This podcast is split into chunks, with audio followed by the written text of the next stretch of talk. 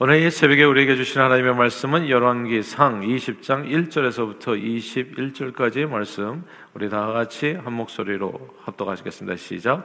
아람이 베나당 왕이 그의 군대를 다 모으니 왕 32명이 그와 함께 있고 또 말과 병거들이 있더라. 이에 올라가서 사마리아를 에워싸고 그곳을 치며 사자들을 성 안에 있는 이스라엘의 아 왕에게 보내 이르기를 베나다시 그에게 이르되 내 은금은 내 것이요 내 아내들과 내 자녀들의 아름다운 자도 내 것이니라 하매 이스라엘 왕이 대답하여 말하기를 내 주 왕이요 왕의 말씀같이 나와 내 것은 다 왕의 것이니이다 하였더니 사신 사람들이 다시 와서 이르되 변화다시 이르노라.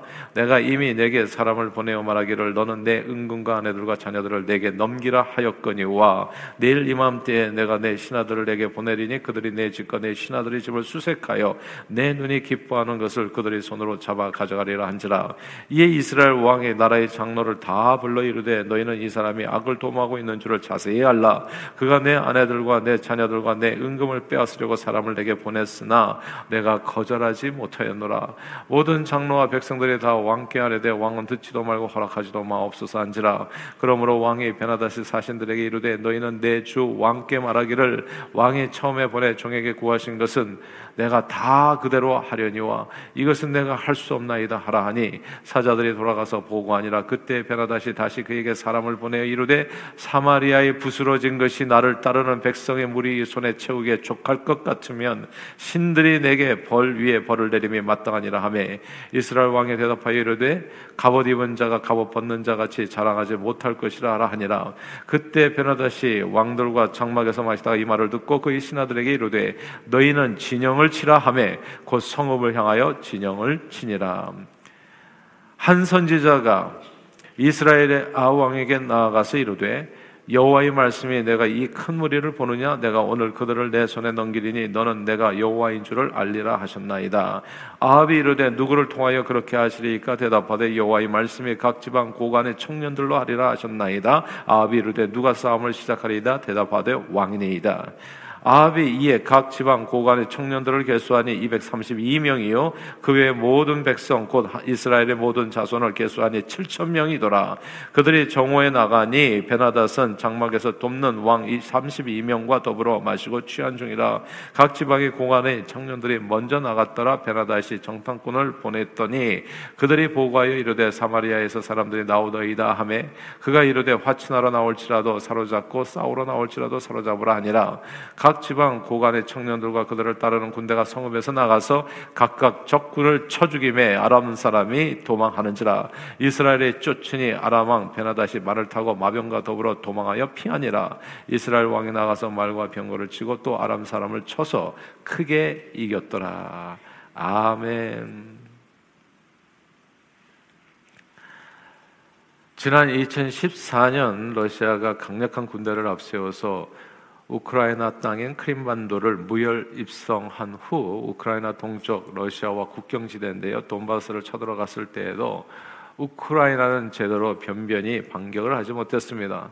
그러다가 이제 작년이었죠. 2022년 2월 24일 새벽에 러시아가 우크라이나 정복을 위해서 전면전을 벌였을 때 사람들은 그간에 보여준 러시아의 허약한 모습, 어, 그 인상이 남아 있어서 러시아가 아니, 우크라이나가 곧 항복하고 이제 러시아가 우크라이나를 이제 점령하는 것으로 전쟁이 그냥 끝나지 않겠나 생각했었습니다. 그런데 놀랍게도 우크라이나는 쉽게 무너지지 않았습니다. 우습게 보았던 코미디언 출신 젤렌스키 대통령을 중심으로 온 나라가 아주 똘똘 뭉쳐서 러시아 군대 저항한 결과 오늘 지금 이 순간까지 우크라이나 러시아는 전쟁 중입니다. 전쟁이 곧 끝날 줄 알았는데 끝나지 않았어요. 그리고 오히려 우크라이나가 반격을 시도해 가지고 오히려 또 많은 영토를 갖다가 다시 되찾고 이런 일들이 벌어지게 된 겁니다. 전쟁 초기만 해도 전력 전력 차이가 서로 압도적으로 그러니까 러시아가 우세했었는데 그렇기 때문에도 러시아의 일방적인 승리가 예상되었는데 보기 좋게 예상이 빗나가게 된 겁니다. 전쟁의 결과는 아무도 알 수가 없어요. 전쟁을 벌이는 사람들은 다 자기가 이길 줄 알고 시작을 하지만 또 때로는 그 예상이 빗나가 가지고 이렇게 스텝이 꼬인다고 얘기해야 되나요? 그래서 그냥 이러지도 못하고 저러지도 못하는 그런 입장에 처할 수도 있고 심지어는 전쟁에서 패할 수도 있는 겁니다. 지금은 이스라엘과 하마스 전쟁이 한창 중입니다.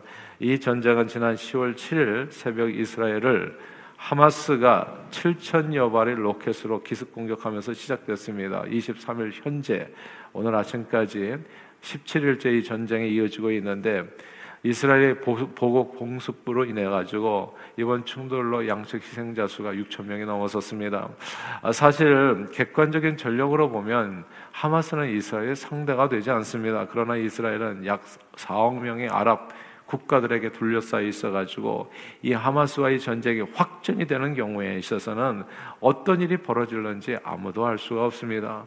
전쟁의 결과가 어떻게 될는지 지금으로서 사람들에게 물어봐도 알 수 있는 답이 없어요. 한 가지 분명한 사실은요, 전쟁이 길어지면 길어질수록 양측의 피해는 걷잡을 수 없이 커질 수 있다는 겁니다. 누가 이기든 상처뿐인 영광일 수 있습니다.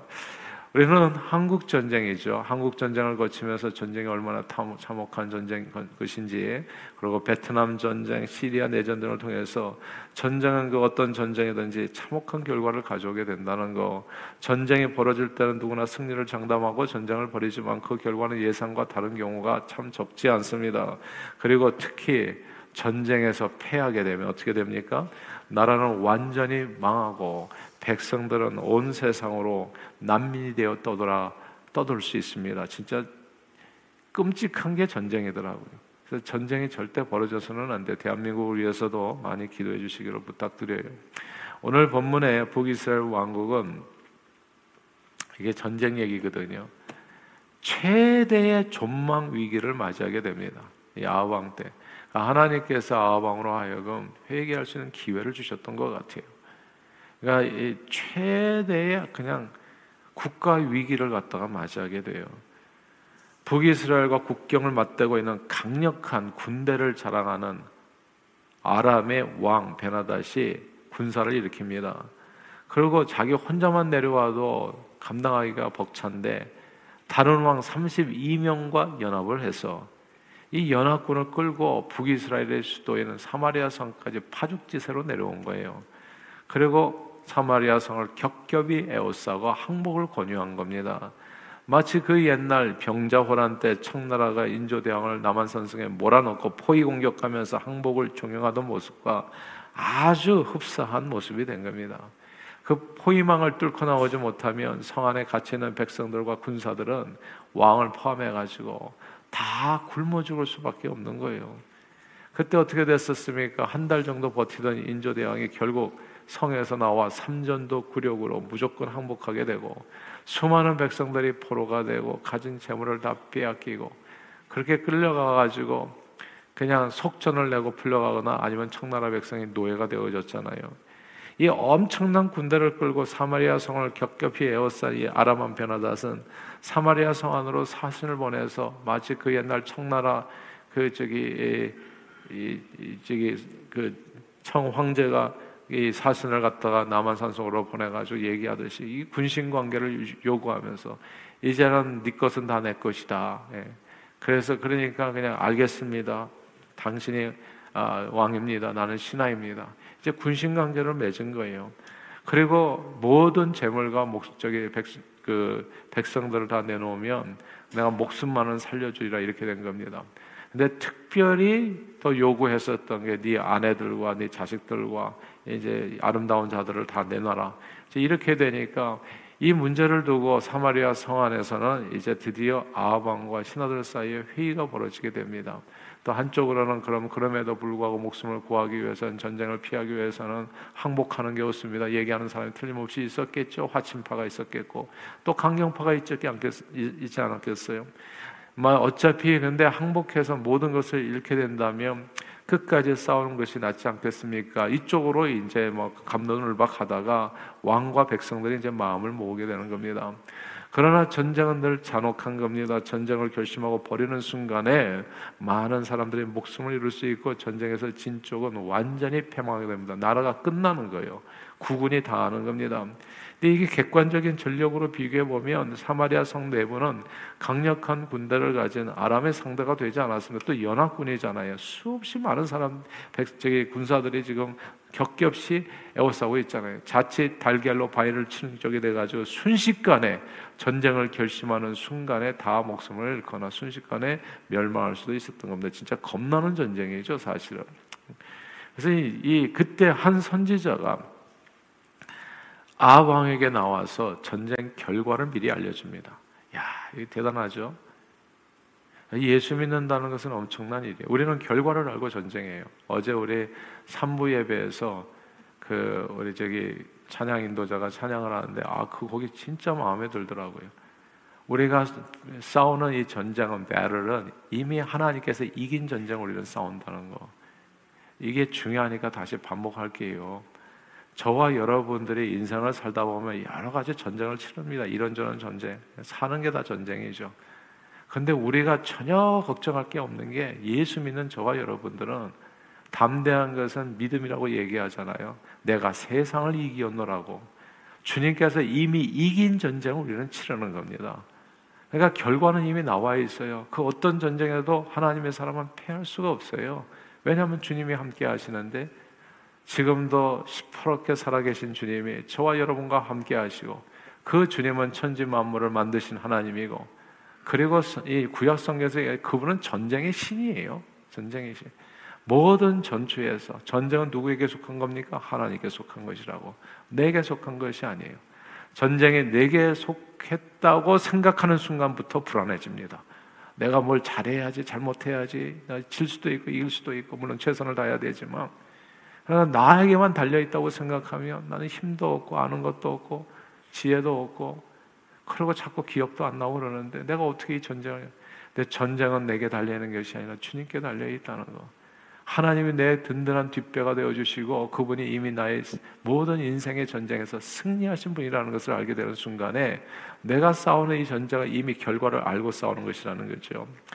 이 이런 내용이 오늘 본문의 내용이에요. 한 선지자가 아왕 앞에 나가서 다 두려워 떠는데 그 전쟁의 결과를 이야기해 줍니다. 이미 이 전쟁을 하나님께서 승리한 거라고요.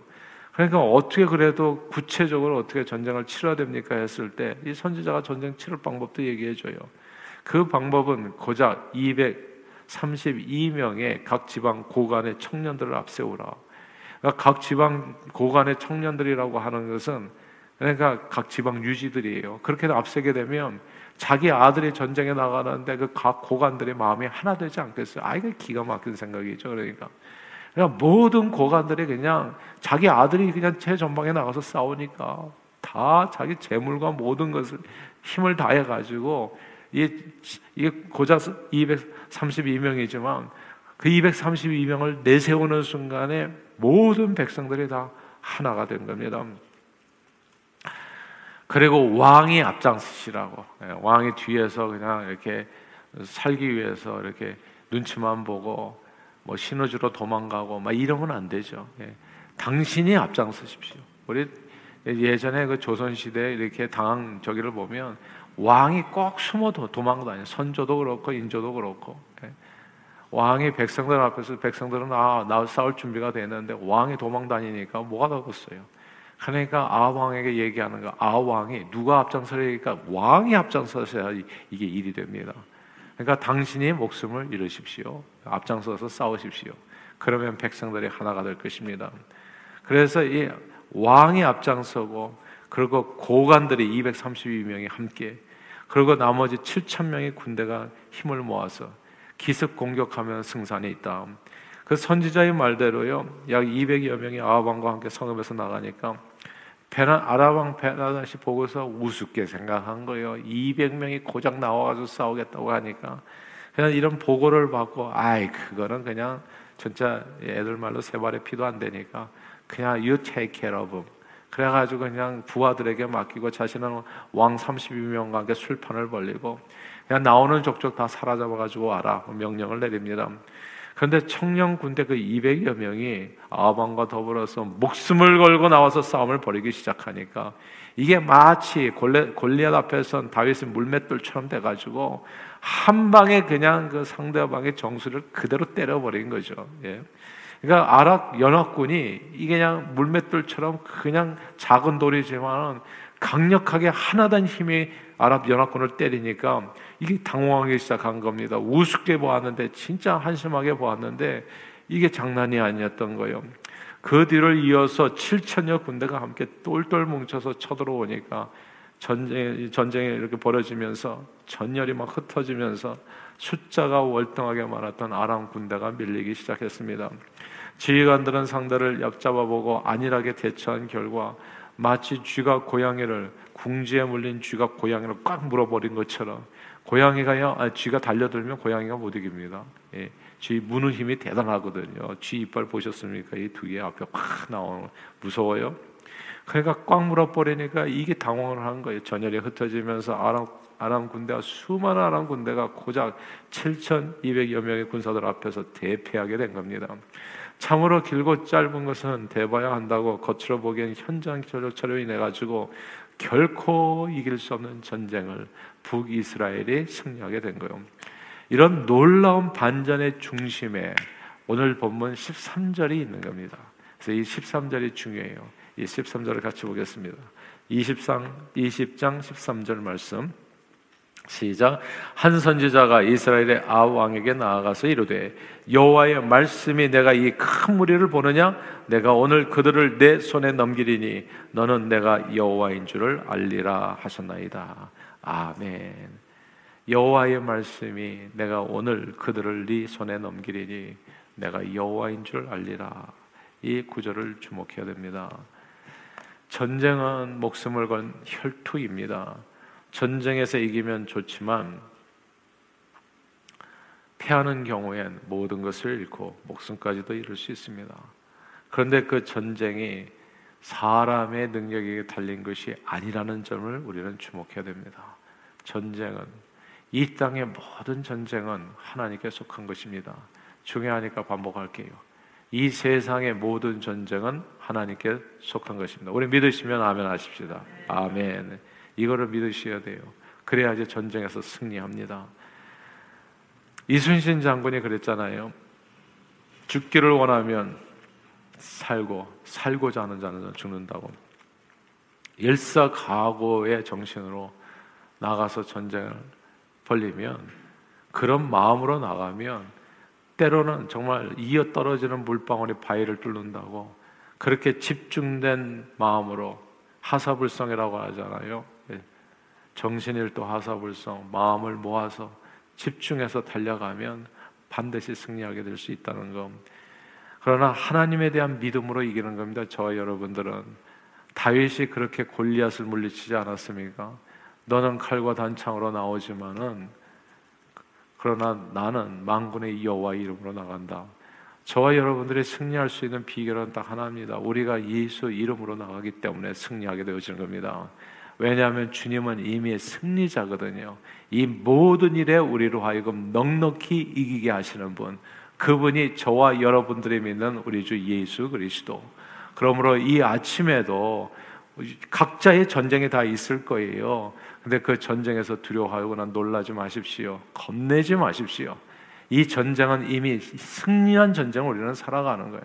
그러니까 아무것도 두려워하거나 염려하지 마시고 오직 예수 그리스도의 이름을 의지하고 이미 승리자 되신 그분을 의지하고 믿음으로 나아가서 오늘도 여러분의 모든 전투에서 승리하시고 하나님을 영화롭게 하는 데 존귀하게 쓰임 받는 저와 여러분도 다 되시기를 주 이름으로 축원합니다.